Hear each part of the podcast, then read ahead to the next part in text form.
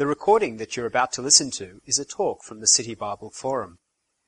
We would appreciate you respecting our copyright by not making copies of this talk or altering the content in any way. We hope that you find the material beneficial. If you would like more information on the City Bible Forum, you can visit us on the web at citybibleforum.org. If you work in a team, they hand out duties. There's the first aid duty, there's the work health and safety duty, and then there's the fire warden duty. This is the duty nobody wants because you have to wear a silly hat. You don't know what to do in a fire and nobody's going to listen to you anyway. But that's what it's like to be in charge, to be a leader. And sooner or later, whether we like it or not, we all find ourselves in positions of leadership. And it can be anywhere. It could be on the playground. It could be in the family and it could be at work. Sooner or later, whether we like it or not, we find ourselves to be a leader. And so our question today is this. What would Jesus say to the leader? So welcome again to our February talks where each week we ask this question, what would Jesus say? And each week Jesus meets a different set of people in the Bible. And each week we ask the question, what would Jesus say to this person, and what would Jesus say to me today? And this comes in the form of a 20 minute talk from me now, followed by some question and answer from you guys. So as I'm talking, think of any question that you want to ask, and we'll do our best to answer those questions. Well, today's week three in February, and our question today is this. What would Jesus say to the leader?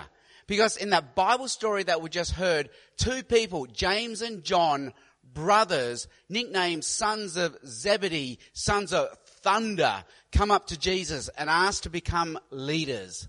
James and John came to Jesus. Teacher, they said, we want you to do for us whatever we ask. Jesus asked, well, what do you want me to do for you?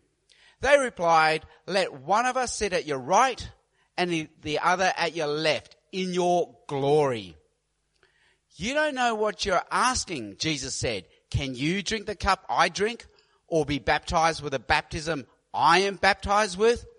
Two brothers, James and John, elsewhere in the Bible we're here, they're nicknamed the sons of thunder. Because if they're around today, this is what they would have looked like. Hot-headed, hard-headed alpha males. And they asked Jesus to appoint them as leaders. And Jesus is horrified that they would ask. And Jesus says, no. And this is the part of the story I don't get. Because Hollywood tells me that these are the guys that I should have as my leaders. And these are the guys I would want to be my leaders. Look at them, strong, rugged, handsome. But Jesus says, no. This is not what leadership is about. So this is the part of the story I don't get. And to understand this, we need to hear the three things Jesus tells them and the three things that Jesus is telling us today. The first thing is this. Leadership promises position, power, and prestige. Yes, leadership promises position, power, and prestige. Jesus called his followers together and he said this to them. You know that those who are rulers of the Gentiles lord it over them and their high officials exercise authority over them. If we're a leader, we have a position of power, prestige, and honor. Now, I hate flies. So I often say if I was Prime Minister of Australia, I would make it compulsory for every Australian to kill one fly every day. Because think about it, if we did this, we would kill 20 million flies a day. And we all catch ourselves saying this. If I was Prime Minister, I would. If I was Prime Minister, I would.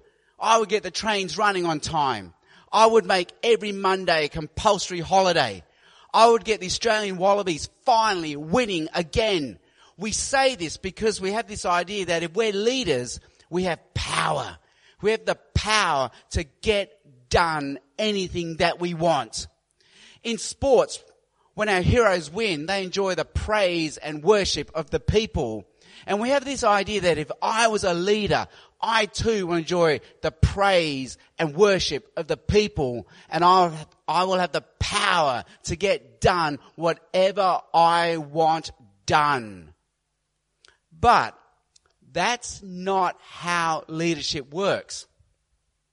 John Maxwell in his book on five levels of leadership, he goes through the five levels starting from the bottom one, which is the least effective way of leading, and that is leadership based on position. Then more effective is leadership based on permission. Then there's leadership based on what we produce. Then there's leadership based on how we develop people. And finally, the pinnacle of leadership. While right down the bottom, the least effective way of leading is leadership based on our position. And this is where people follow us, not because they want to, but because they have to. And yes, there's a time and place for this style of leadership, usually in times of crisis or emergencies or war, but it's for a limited time only, and it's the least effective form of leadership. Daniel Goleman, Harvard Business Review, in an article called Leadership That Gets Results, published 2000, they did a study where they had 20,000 executives, randomly selected 4,000. They empirically studied their style of leadership. They found out that there are basically six styles of leadership. There's the directive style, do what I tell you. There's the visionary style, come with me. There's the affiliative style, people come first. There's a participative style. Well, what do you think? There's the pace setting style. Do as I do now. And there's the coaching style. Try this. And out of these six styles, the least effective forms of leadership were these two. The directive, do what I tell you, and the pace setting, do as I do now. They created a negative work climate we brought the worst out of our people. But the other styles were all positive climate um, leadership styles, and they you brought the best out of the people. And so we lead based on position, power, and prestige. Leadership experts agree we will have authority, but we're actually not leaders. People will listen to us, but they won't respect us. People will obey us, but they're not really inspired by us. This is what I call negative energy leadership, where we suck the energy from the room and people do the least bit necessary to follow us. Whereas their better style is positive energy leadership, where we fill the room with energy and we bring the best out of our people. Well, how do I become one of these positive energy leaders? Well, this brings us to the second thing that Jesus says, and it's this. To lead is to serve. To lead is to serve. Jesus says this, not so with you if we're one of his followers. Instead, whoever wants to become great among you must be your servant. And whoever wants to be first must be slave of all. For even the Son of Man, and this is Jesus talking about himself in the third person, for even Jesus did not come to be served, but to serve and to give his life as a ransom for many. The essence of leadership is not position and power, it's service. If we work in an office, sooner or later we will have the office birthday party ritual. We all know the office birthday party ritual. It's someone's birthday. So we all have to chip in for a cake.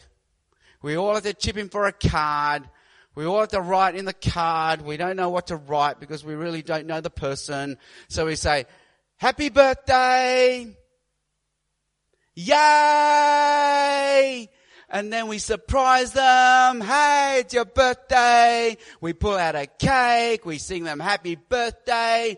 But then we come to the strangest part of the ritual, and it's this.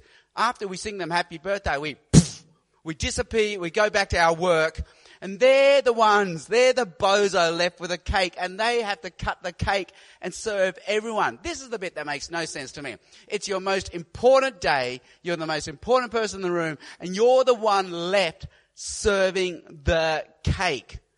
But maybe that's how it works. If you are the most important person in the room, your role is to serve because that is the essence of leadership. It's to serve. It's because we're the most important person, our role is to serve.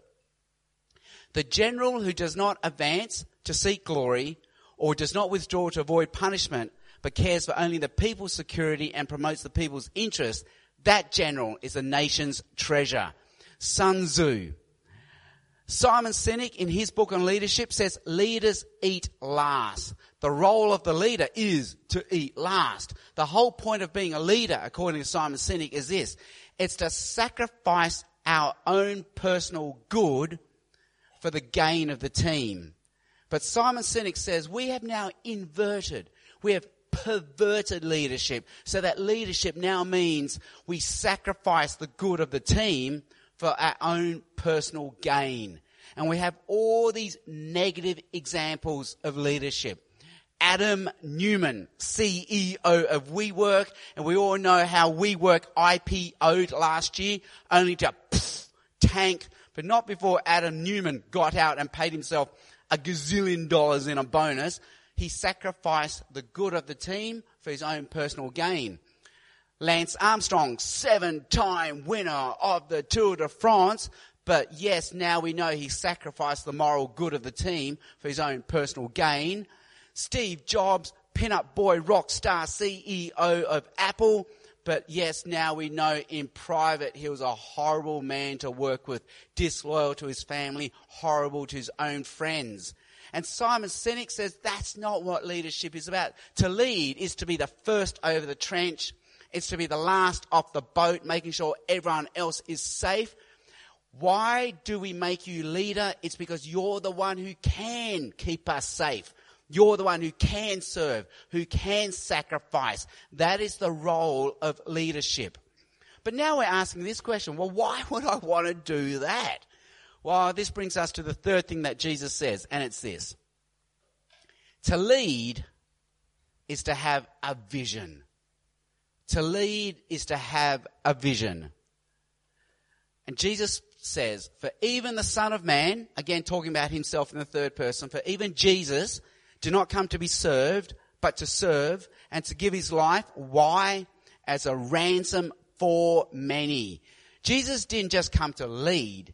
He didn't just come to serve and sacrifice himself. His vision was this. He was going to come to save the, save us from our own sins. Now let's say I told you, I have a friend called Thomas.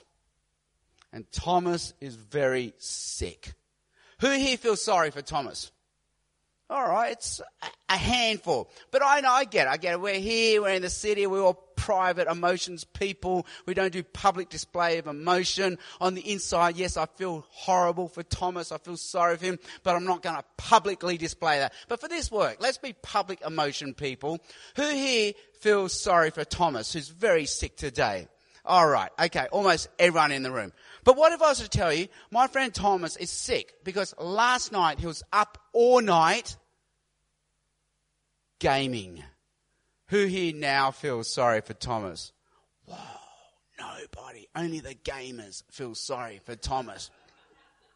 But what if I was to say to you, my friend Thomas is sick because he was up all night helping his wife give birth to their first child.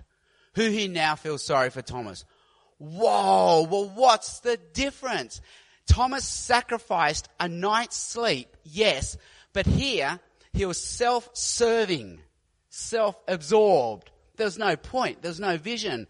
But here he was serving a vision, a cause, a story, bigger than his own story. And that's the whole point of leadership. It's not just to lead, it's not just to serve, but there has to be a vision, a story worth the sacrifice. This is Jim Collins in his famous book on leadership, Good to Great.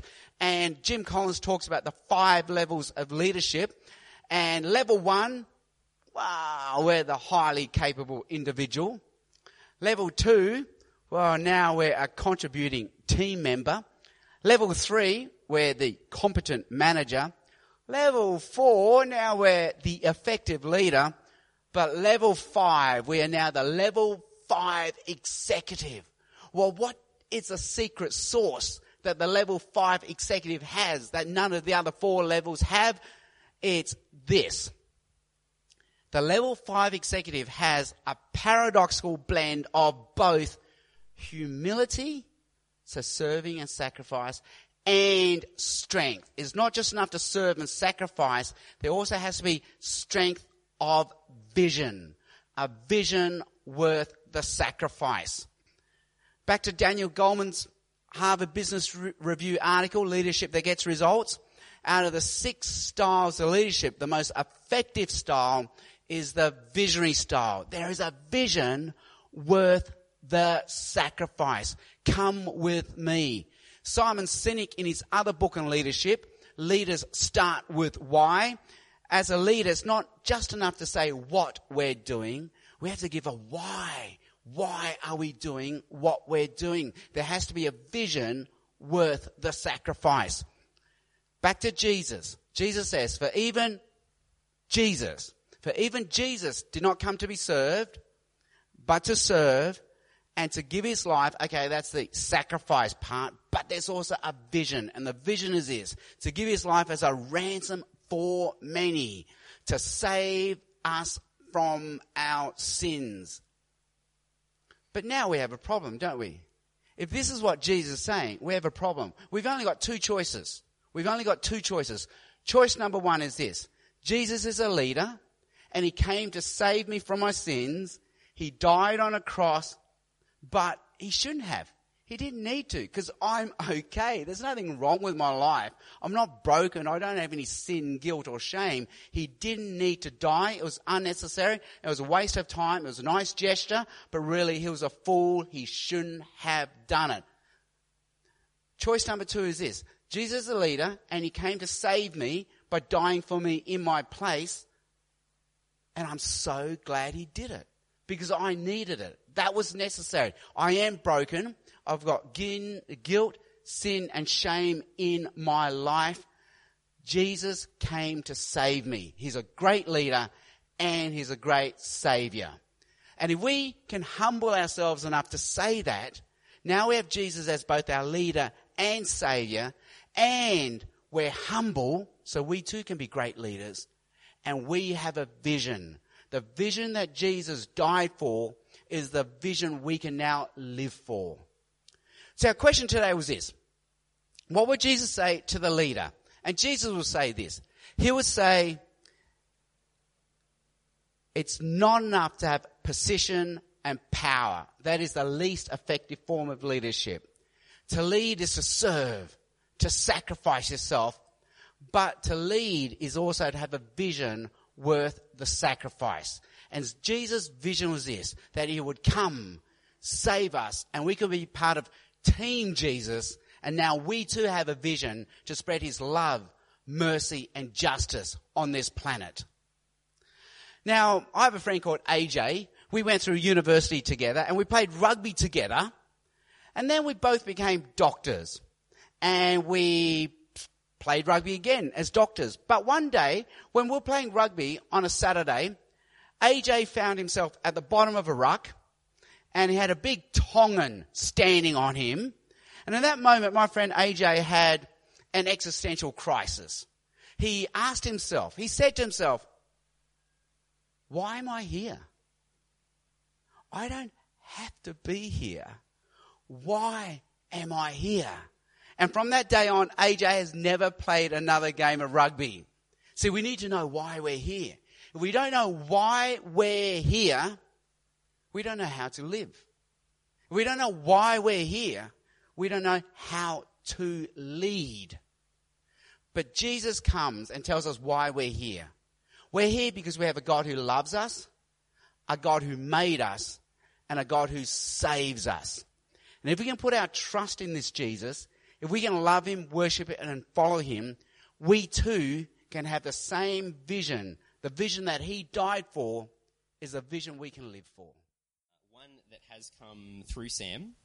Uh, so constant self-sacrifice and sure. putting others first can lead to burnout. Mm. Uh, so, uh, what would Jesus say to a leader who is really serving unrelentingly with more fatigue, uh, no help coming, are they just meant to keep giving more and more of themselves? Yeah, so how do I get that balance just right, the Goldilocks just right balance? Not under functioning, so not serving the team enough, but not over functioning and therefore burning out.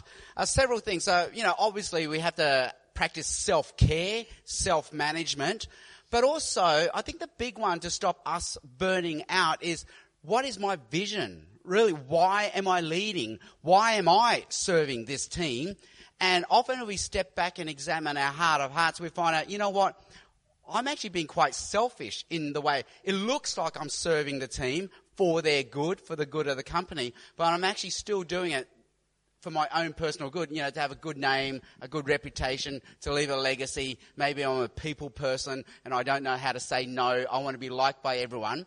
So sometimes it's our own vision of leadership that's burning us out. But if we can have enough security in knowing that, again, my identity is in Jesus. I don't have to be perfect. Uh, Jesus is perfect. I'm already loved by God the way I am. So I can be humble and secure enough to sometimes say no to invitations and also not to have to be a people pleaser. And I'm not trying to promote my own self glory. So I think vision, they often talk about burnout. Burnout is this combination between a lot of work, obviously, but clash of vision or loss of vision or confusion of vision. And so sometimes if we're really, really busy, we won't burn out as long as it's a purposeful busyness, as in it's a good busyness. But if it's, it can be a purposeless busyness or the wrong purpose busyness, like, like self-glory, self-gain, self-serving. Yeah, so the question was, um, Peter James and John, who we just read about, were the inner circle of Jesus. So Jesus had his 12 followers, but he seemed to have an inner circle of those three. So they were like lieutenants. Maybe Jesus is seeing them as the future leaders, and they did become the future leaders. What did Jesus see in them?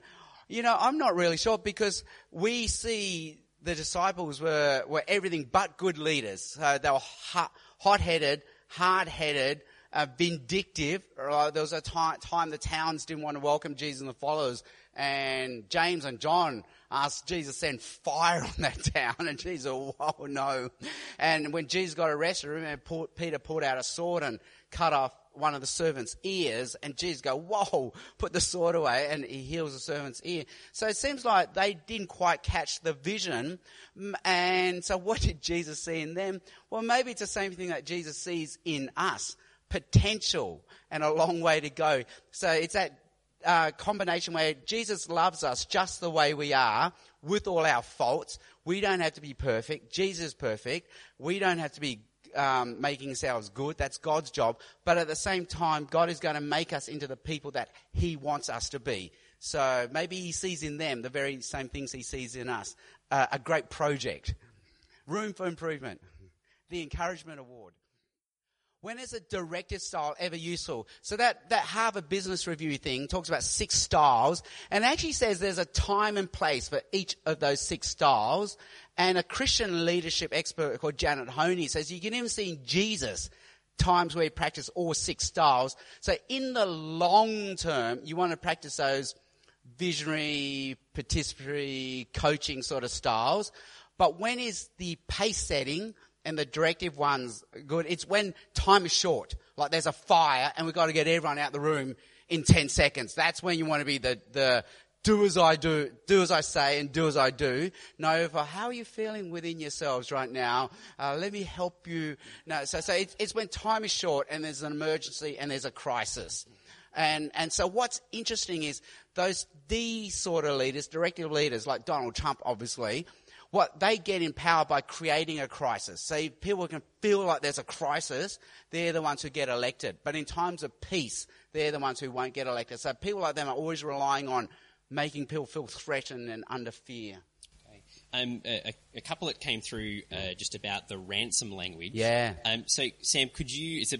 I'll make it a slightly multifaceted sure. question to combine them. Could you explain uh, what we're being ransomed from, and is is like being a ransom something all leaders are meant to do, uh, uh, based on Jesus. Whoa, okay, Jesus yeah, that is multifaceted. So the ransom language is fascinating because it's a metaphor. Jesus saying he's paying a price. Uh, we don't have to speculate then, you know, what that sort of, but it all comes down to this.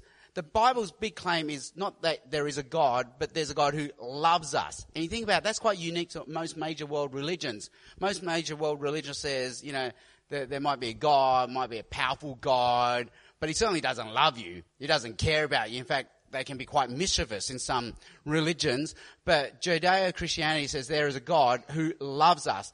And then if you ask most people, Christian and non-Christian, what is the big proof in the Bible that this God loves his people? And the answer is he sacrifices himself for these people. And the biggest proof is Jesus dying on a cross. But then that forces us into this awful dilemma and in that, how is dying on a cross a loving thing to do? Because if I said to you, I love you, now I'm going to die for you, you guys will say, whoa, whoa, whoa, that's a bit weird. It's a bit unnecessary and it's actually a little bit inappropriate. Now you're weird. Now you're creeping me out. So when Jesus says, I love you and I'm going to give my life for you as a ransom, uh, it's only loving if he's dying the death I needed to die.